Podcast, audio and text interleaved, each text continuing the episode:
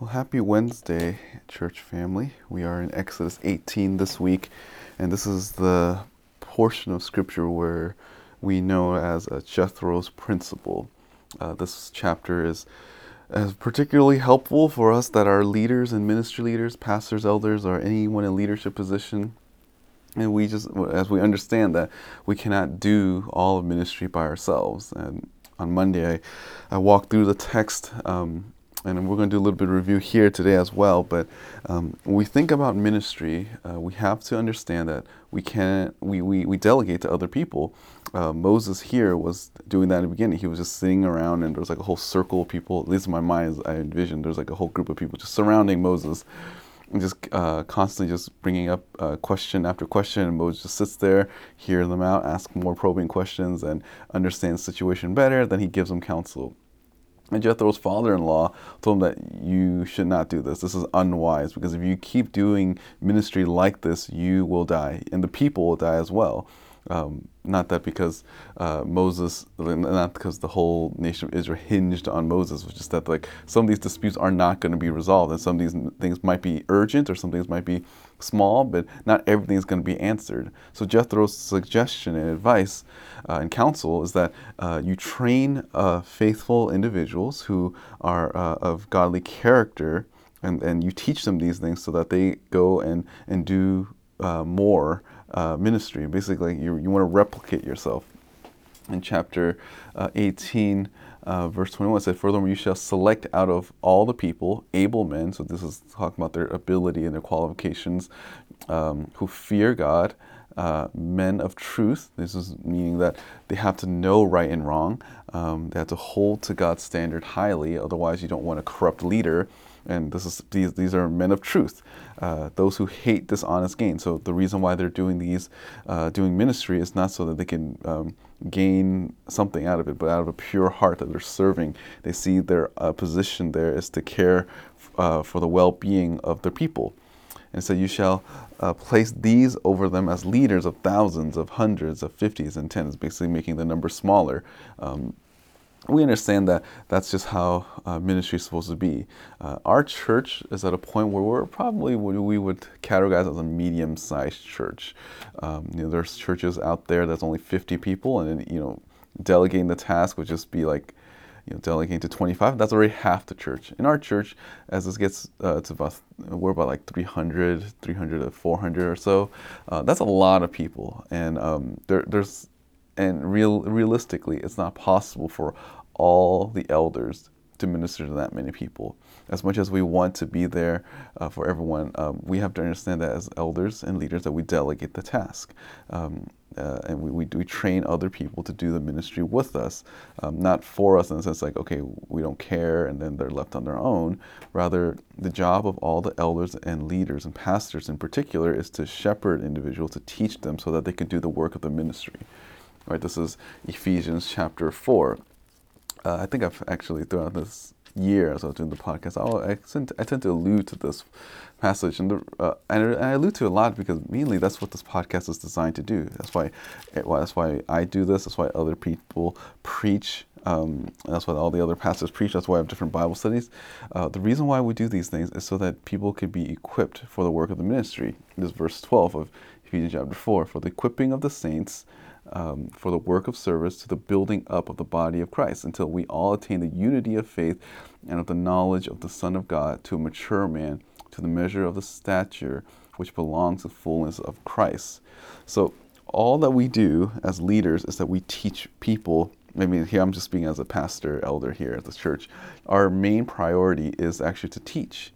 Is to instruct from the Word of God, you guys are feel free, if you're a ministry leader, to come and ask us for suggestion or advice on how to do different things or think through things biblically.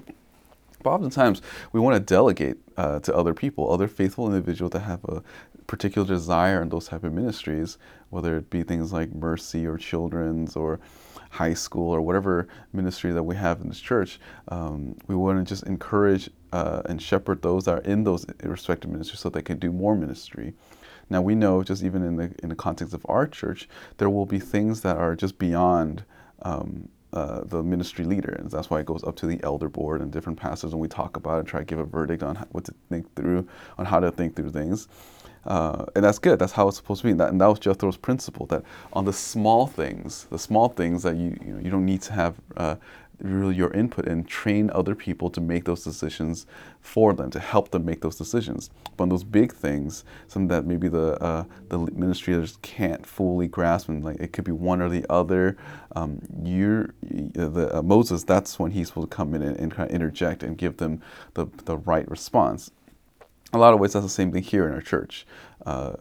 We don't need to know every little detail, and we don't need to counsel on every little thing. But if there's a moment, if you're shepherding someone and they're coming to you for some counsel, and they can't and you can't answer that question, then yeah, feel free to talk with the elders or the pastors, and we'd love to help you think through these things. And I think that's a good principle, because there's, again, this delegates the work, not just for the sake of like, okay, the pastor's going to do less things, but it's so that all of us can be in each other's lives, and we are a blessing to one another. This is how the body is supposed to be built. The body is entire. It's not just made up of elders or pastors. The whole body of Christ is every individual in the church. Some of you are going to do things. Some of you are going to speak things. That's the First Peter passage about speaking and doing things, those type of gifts. But all of us are supposed to be in each other's lives, and there will be some things that you may not know or need more counsel on. That's where you go and you ask any of the pastors and any of the elders. That's how the church is supposed to function. And we get that principle from this chapter, that leaders, our role, our responsibility is to train other people, train able people, train faithful people to appoint these individuals so that they can go and continue doing the work of ministry. And there's also another practical reason, not just for the fact that it kind of offloads some of the job from the elders or pastors, or even the fact that it gives everyone an opportunity to serve, but also there's just a practical reality that all of us are eventually going to pass. We're all going to die, so we need to train future generations of people so that the church can continue on without us. And we do that by appointing faithful people. We look at their character. We look at and we teach them doctrine, and we hope, and as we understand these individuals, that they do ministry not because of any sort of selfish gain, which is what Moses was instructed by his father-in-law, that you want to appoint faithful individuals to go and help you do the ministry. Again, I think sometimes we think of our church as like, okay, only the pastors and elders need to do things. Like they're the only ones that need to resolve every little thing. And I don't think that's the wisest approach, because we have all the elders here are dealing with 100 different things, and we may not know or get to the small things, but if it's a big thing, we would love to know, and feel free to contact us. But we don't really need to know small little details, like kind of deacon type things, where they're just like, okay, what should we do in terms of, most recently we talked about, we had our little Passover meal. The elders are not going to make a decision on what should be on the menu, right? Like that's not something that they need our counsel or input in. But there are bigger things, and I think one of the bigger ones in the last year or so are things regarding ministry and COVID. How do we do these things? What should we do outdoor? Should we do indoor? How do we go back indoor? These are big and good questions that the elders are working through and helping you guys think through these things in a biblical way so that you can do the work of the ministry. And those are the areas that I would categorize as important things that impact other people, and a lot of other people, that impacts the whole church, or if it's some sort of doctrinal issue that we need clarity on. That's where you want to come to the elders and pastors for those reasons. But if it's something small, something that it can, whether it's something that could wait or something that another person can help decide, yeah, we would love to delegate those things so that everyone is involved in ministry. And that's what we do as leaders, that we appoint faithful leaders. And if this is you, if you are a ministry leader listening to this, that's your job too. When you think about your Sunday school, when you think about your fellowship groups, eventually you're going to go. You want to try and identify other faithful people that can help you do the task of ministry.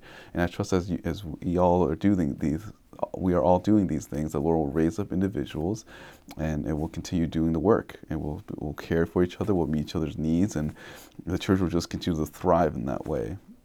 So that's the first lesson for today.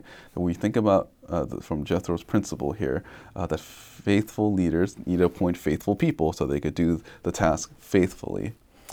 So that's today. For this Wednesday, we learned about how leaders appoint faithful people. On Friday, we're going to talk about how faithful people are to help other people. And we see that in terms of like how the congregation responded to Moses delegating and then training other people just to help others. And we'll look at that on Friday, and I hope that we draw some biblical principle for all of us as well, that when we're trained to do something, that we go and actually do the things that we're trained to do. Thanks for listening. Take care and have a great Wednesday.